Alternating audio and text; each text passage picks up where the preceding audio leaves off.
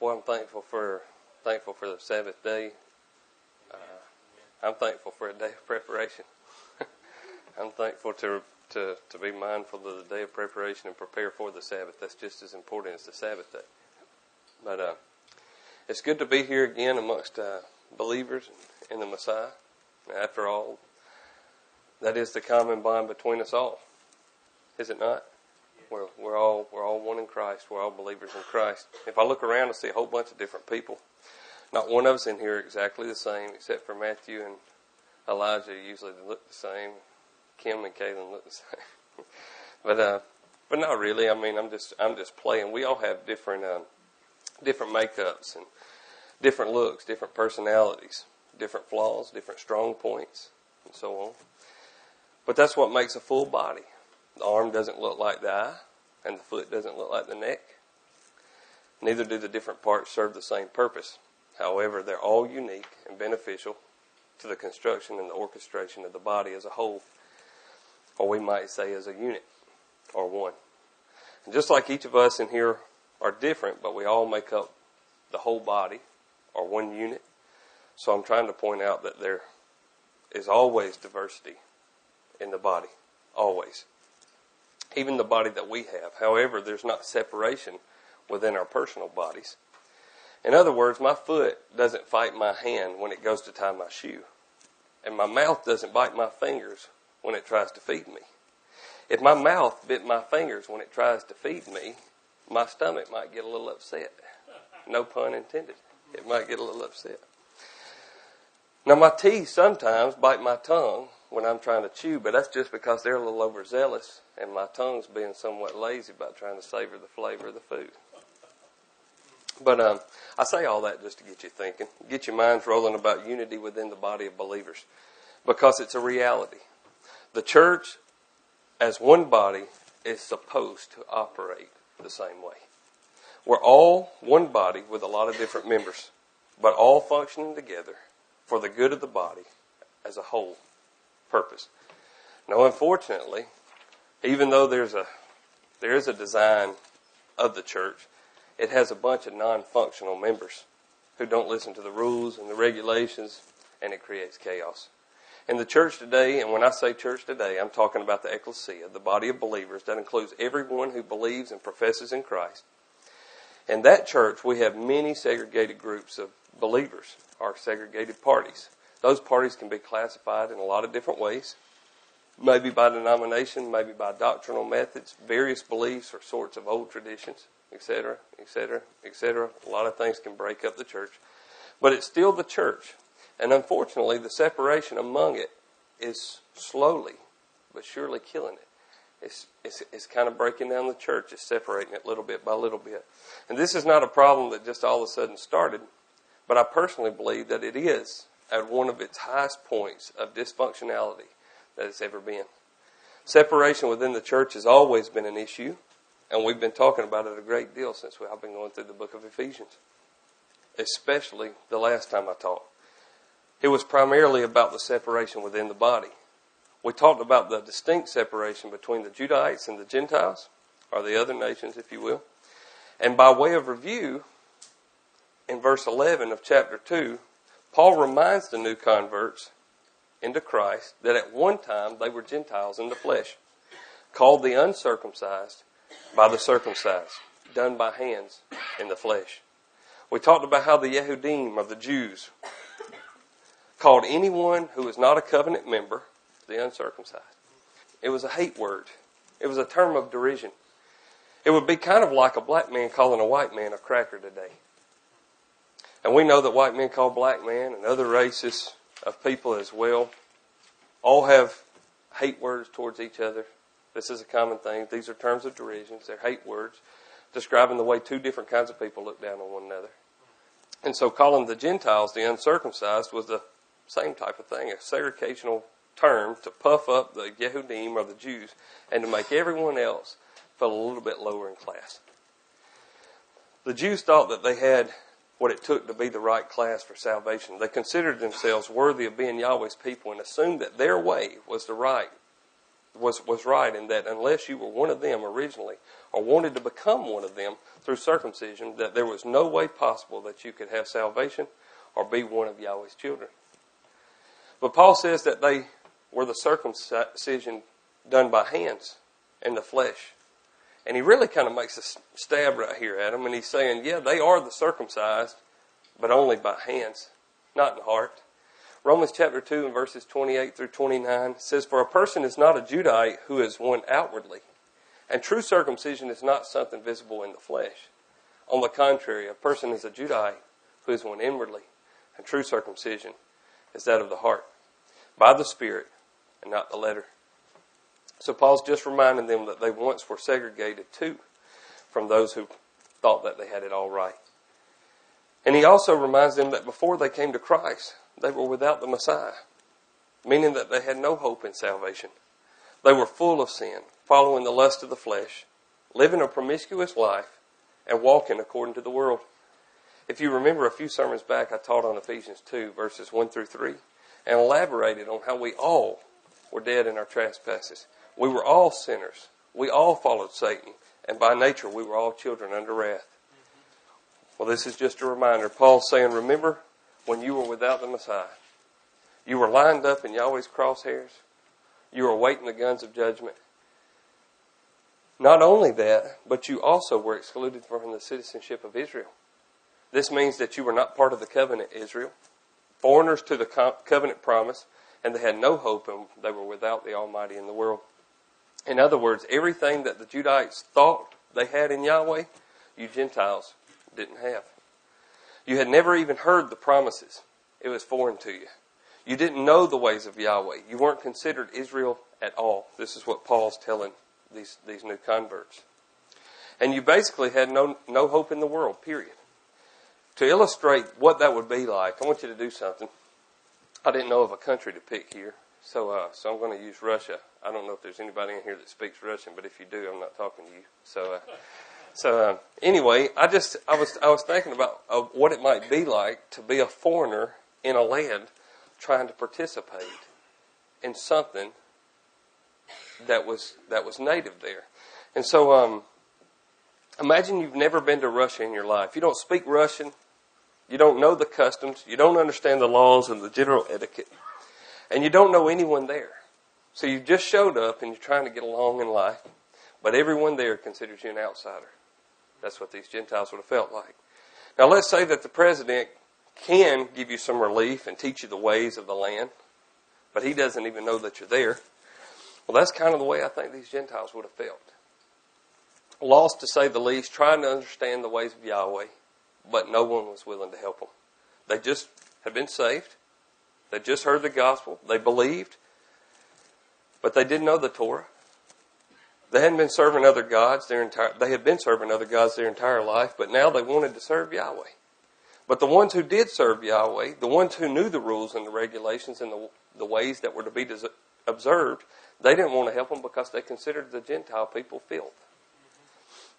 They called them the uncircumcised. Well, that's what Paul's reminding the new converts here in verse 11 and 12. That's what he's telling them. You once were like them. Paul says, remember, don't forget how you were the people who didn't have a way.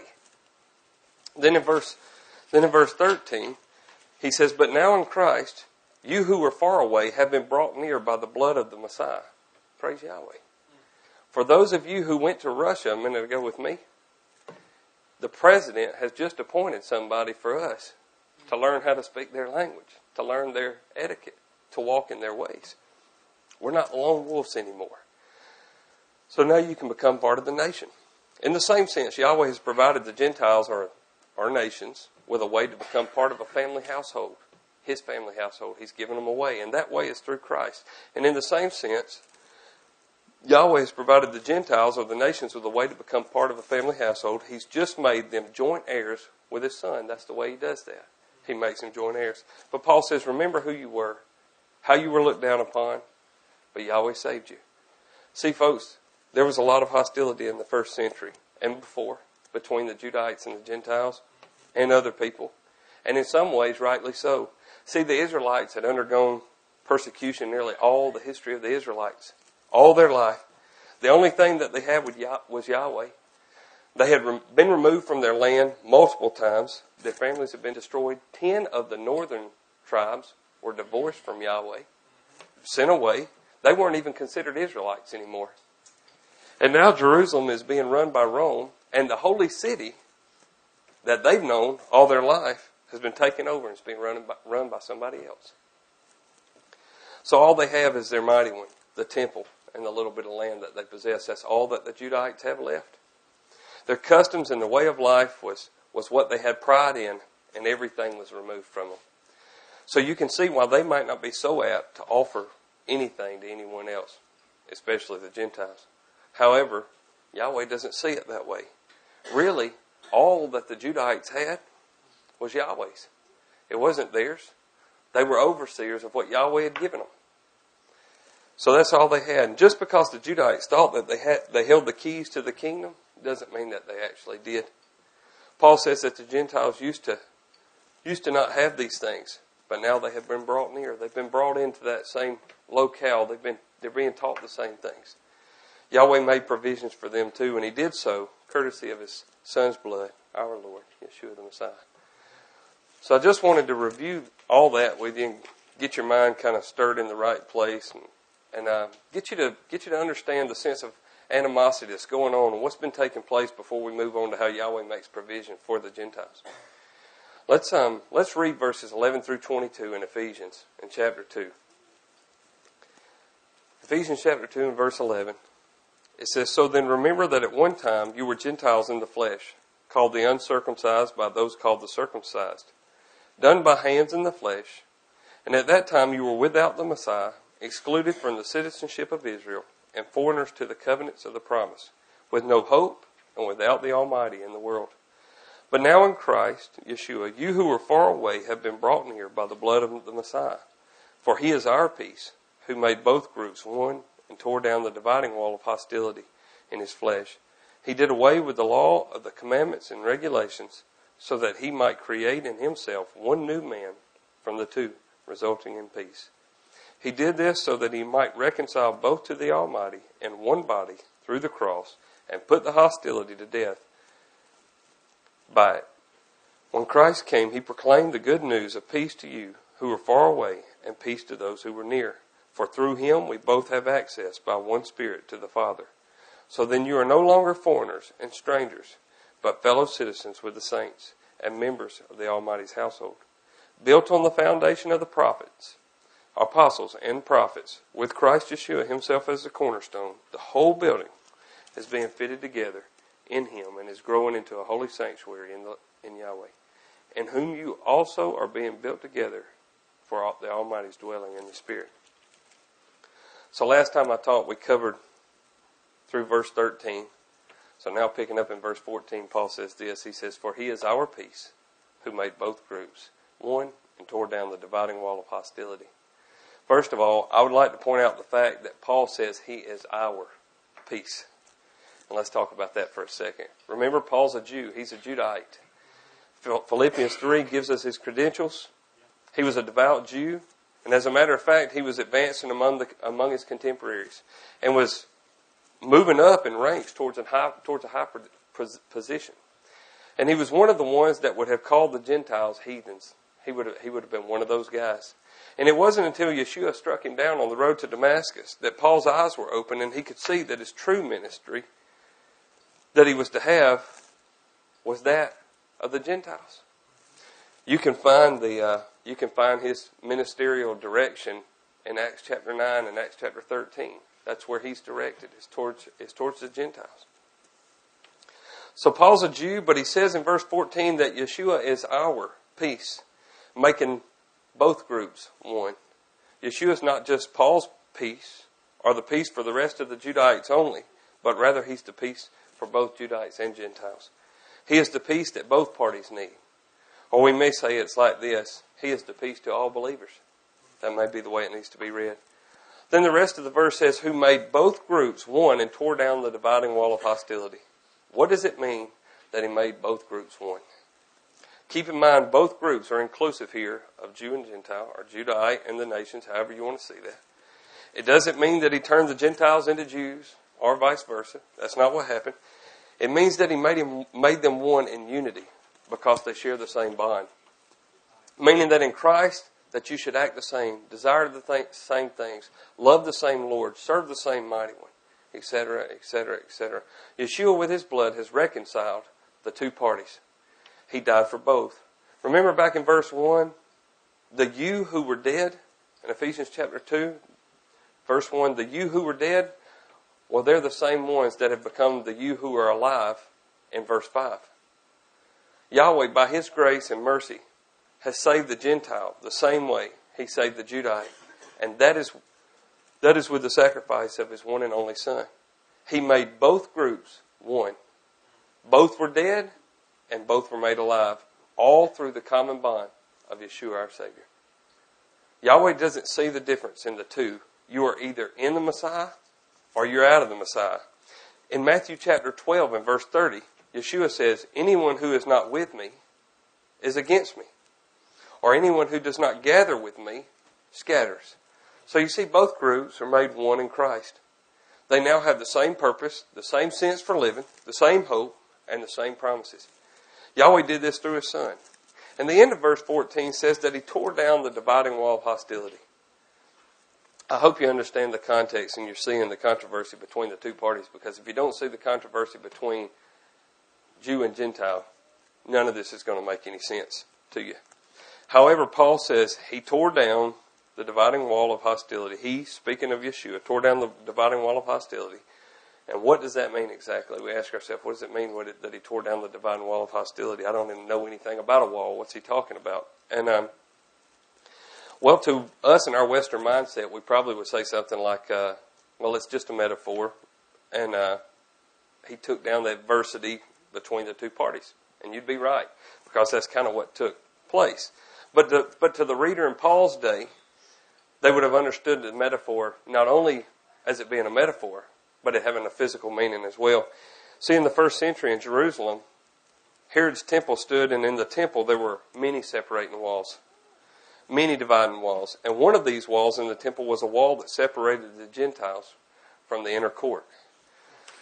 Now, this was not in the original temple, but Herod rebuilt the temple in Jerusalem between 19 and 9 BC.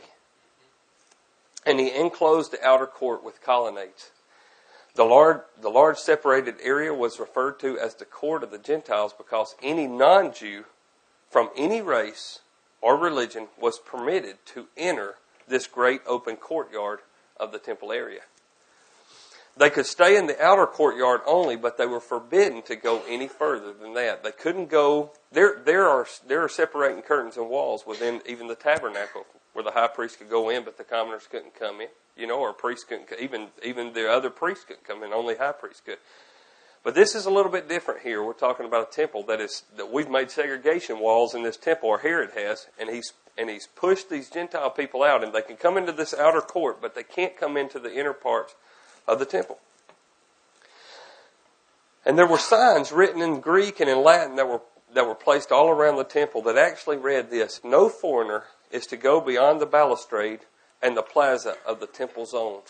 Whoever is caught doing so will have himself to blame for his death, which will follow." That was actually inscribed along the outer courtyard of the temple.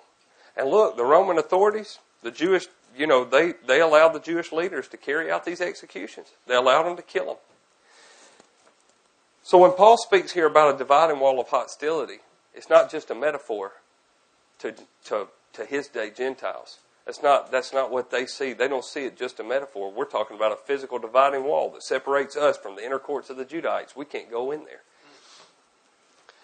So it would ring true to these new Gentile converts. They were believers in Christ, but because they couldn't go into the temple that belonged to their mighty one, because of their race, their ethnicity, or their ancestral background, they were excluded from worshiping Yahweh in the inner courts.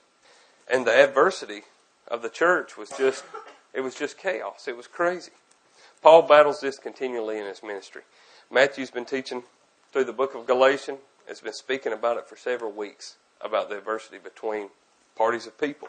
In Matthew chapter 23, this was common. This is not something that was, that was not common to the people. The Messiah speaks about this several times. In Matthew chapter 23 and verse 13, Yeshua says this. He says, But woe to you, scribes and Pharisees, you hypocrites. You lock up the kingdom of heaven from people. For you don't go in, and you don't allow these entering to go in. In other words, you're not going in, and for all those that would make it or will make it, they're not going in either. You're not allowing them to enter. Brothers and sisters, before you get caught up in a doctrine that refuses people the right of salvation, you think about that verse. Think about that verse. Not only are you not going in, but you're not allowing those who are trying to enter to go in. In Mark chapter 11 and verses 17 through 18, he says, Is it not written that my house will be called a house of prayer for all nations? But you've made it a den of thieves. Now, Yeshua's scolding them for buying and selling in the temple complex right here. But my point is that Yahweh's house was to be a house of prayer for all nations. That was, that was his point. That's what the temple's designed for, but the Pharisees are not allowing that. Herod's built a wall. All nations can't come in because if they could, the Gentiles would come in. But he says, no, you stop right here. We go inside, you stay out here. And Yahweh says, this is, this is my house. This is to be a house of prayer for all nations. And listen to this. Let's turn to Isaiah chapter 56 real quick. I'm going to read the chapter, or the first seven verses of it anyway. You don't have to turn to it. I'm going to read it, but you might want to mark it in your Bible.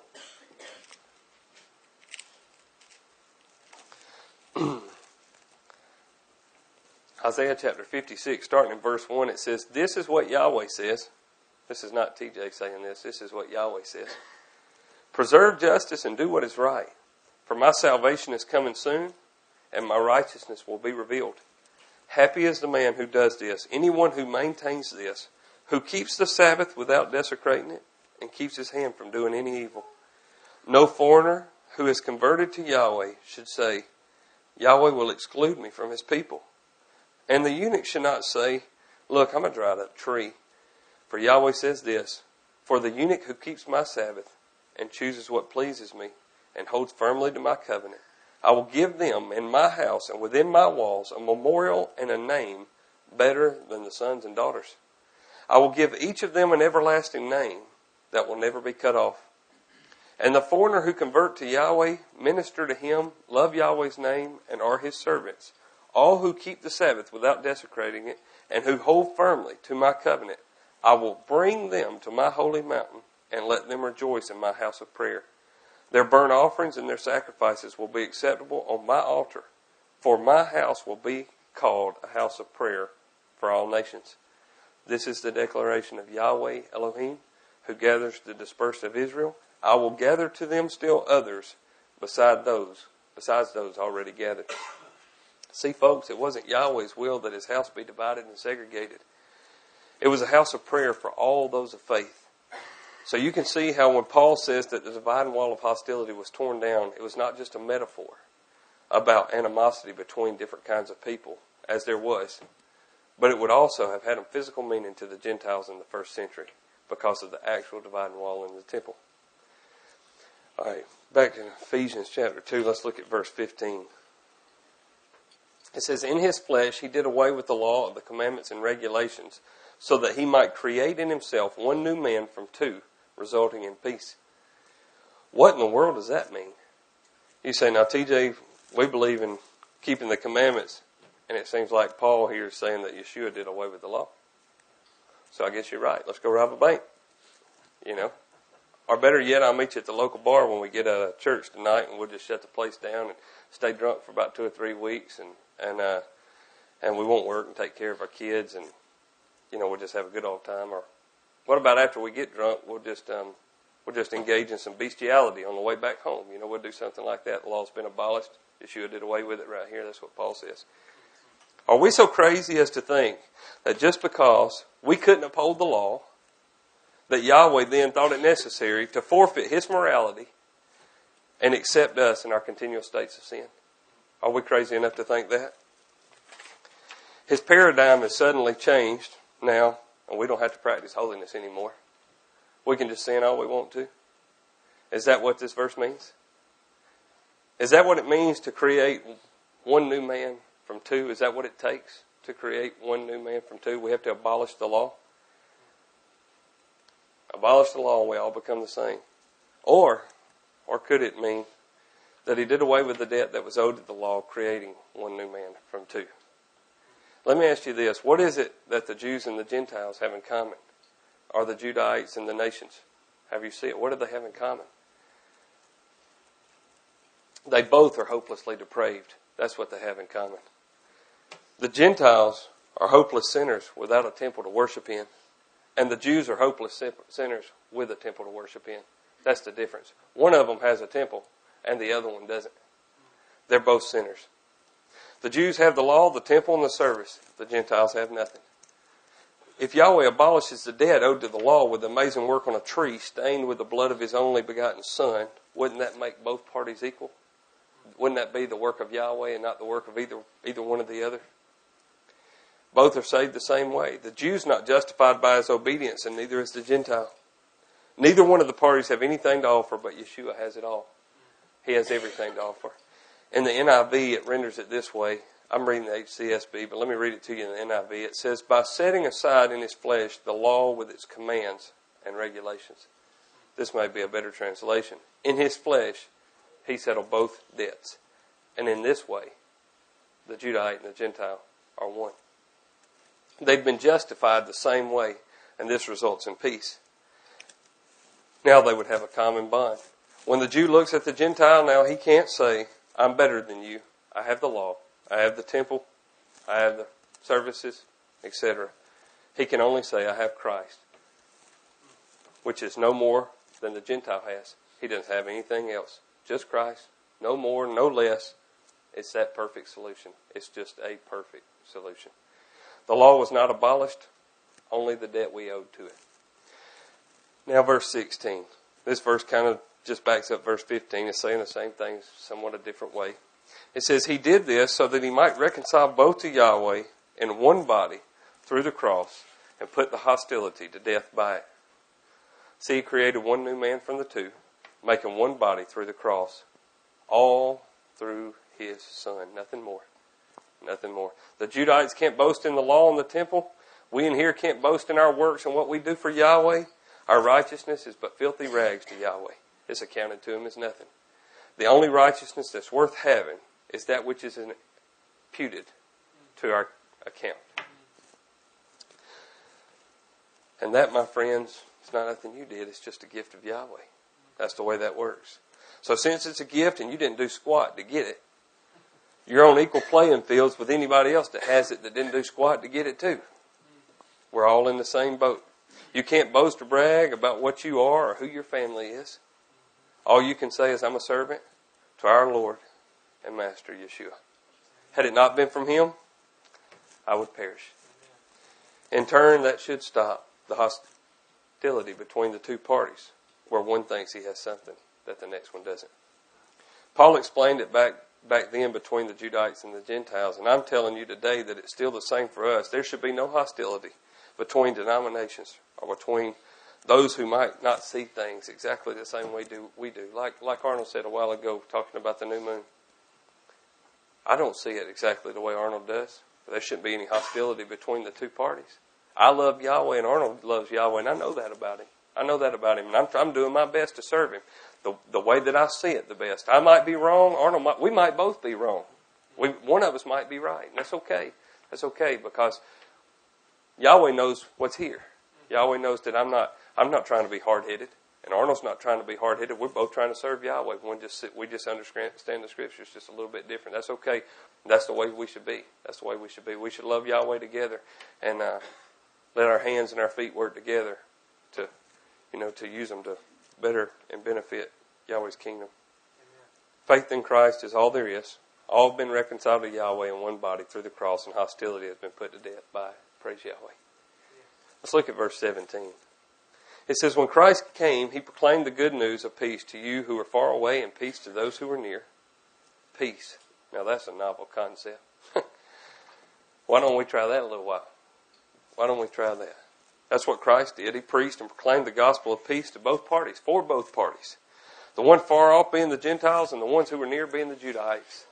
He, he proclaimed both peace to both of them, is what Paul says. Do you know that this is a major concept throughout all of Yeshua's ministry? We get this at his birth in Luke chapter 2 and verse 14. records the angels of heaven saying this. It says, Glory to Elohim in the highest heavens, and peace on earth to people he favors. A universal peace was being sent by Yahweh to earth through his son. That's what was taking place. Yeshua's message was one of peace. In Luke chapter 10, Yeshua sends the 70 out two by two, sends them out in pairs. And he tells them, saying this, he says, Say this, peace to this household in every house that they enter. That's what he tells them. And the reason he says that was because he was following them. He was following the 70. He's going around behind them. But he says, Peace to this household. That's what was coming. The last night he spent with his disciples, he said to them, He says, Peace I leave with you, and peace I give unto you. So his whole message was one of peace. And so why should our message be any different? Why should ours be one of hostility?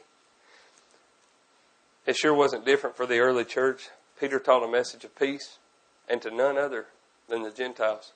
When Peter was called from Joppa, and he goes to speak to Cornelius, you know what he says? Acts chapter 10, verses 34 through 36. It says, Then Peter began to speak, he says, in truth, in truth. In other words, this is the truth, what I'm fixing to say. In truth, I understand that Yahweh doesn't show favoritism. But in every nation, the person who fears Yahweh and does righteousness is acceptable to him. Amen. He sent this message to the sons of Israel proclaiming the good news of peace through Christ. He is Lord of all. See, through our Lord, there is peace between the brethren, or at least there should be. Brothers and sisters, if you're caught up in a doctrine, assuming that you have something that someone else don't have, lose it. It's a doctrine of pride. And any doctrine that creates pride is an unfruitful doctrine. If our Lord taught peace to both parties, we should teach peace. If you teach a gospel other than salvation through faith alone, then it's a doctrine that should cause you to be accursed, according to Paul in the book of Galatians. The peace that Yeshua proclaimed was a peace to create unity, not separation by pride. Peace should provide a sense of reconciliation between people, not separation. Verse 18, I'll close with this. It says, For through him we both have access by one Spirit to the Father. Folks, it's an awesome thing to know that we have access to the Father, our eternal Father, by eternal high priest. we no longer need a Levitical high priest to stand as an intercessor for us because we now have the eternal priest that does, he doesn't die. He doesn't change offices. We don't have to in, insert a new one year after year. oh, what a blessing. let's, con- let's concentrate on that word here for a second. The word access. This word comes from the Greek word prosagogias. If I'm saying that right, I'm not a Greek student, so prosagogias it's only used three times in the New Testament. Once here, once in Ephesians chapter 3 and verse 12, and once in Romans chapter 5. The word is a superior word because of the meaning that stands behind it. We lose that meaning in the English because of the weakness of the word access in our language. But in the Greeks, it carries with it the meaning of someone who introduces somebody to a king. If you wanted to see the king, the prosagogias is who would take you before him. The idea is that of introduction in the presence of royalty. See, in our world, if we gain access to something, it seems as if we've achieved something. But to rightly understand the word from the Greek, we would have to recognize our inadequacy in and of ourselves and recognize the need of a mediator. It's a very powerful word, in the Greek.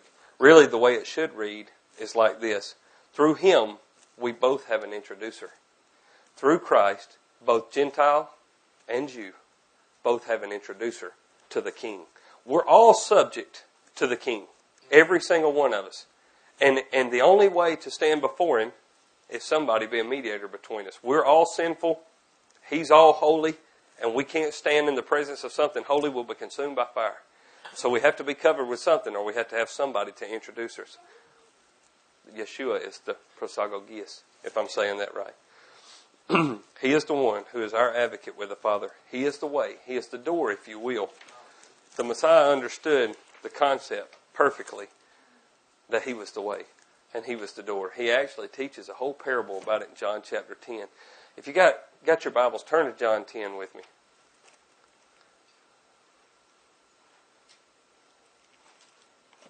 I learned this this week, and I just think it's the coolest thing ever. So I wanted to share it with you guys.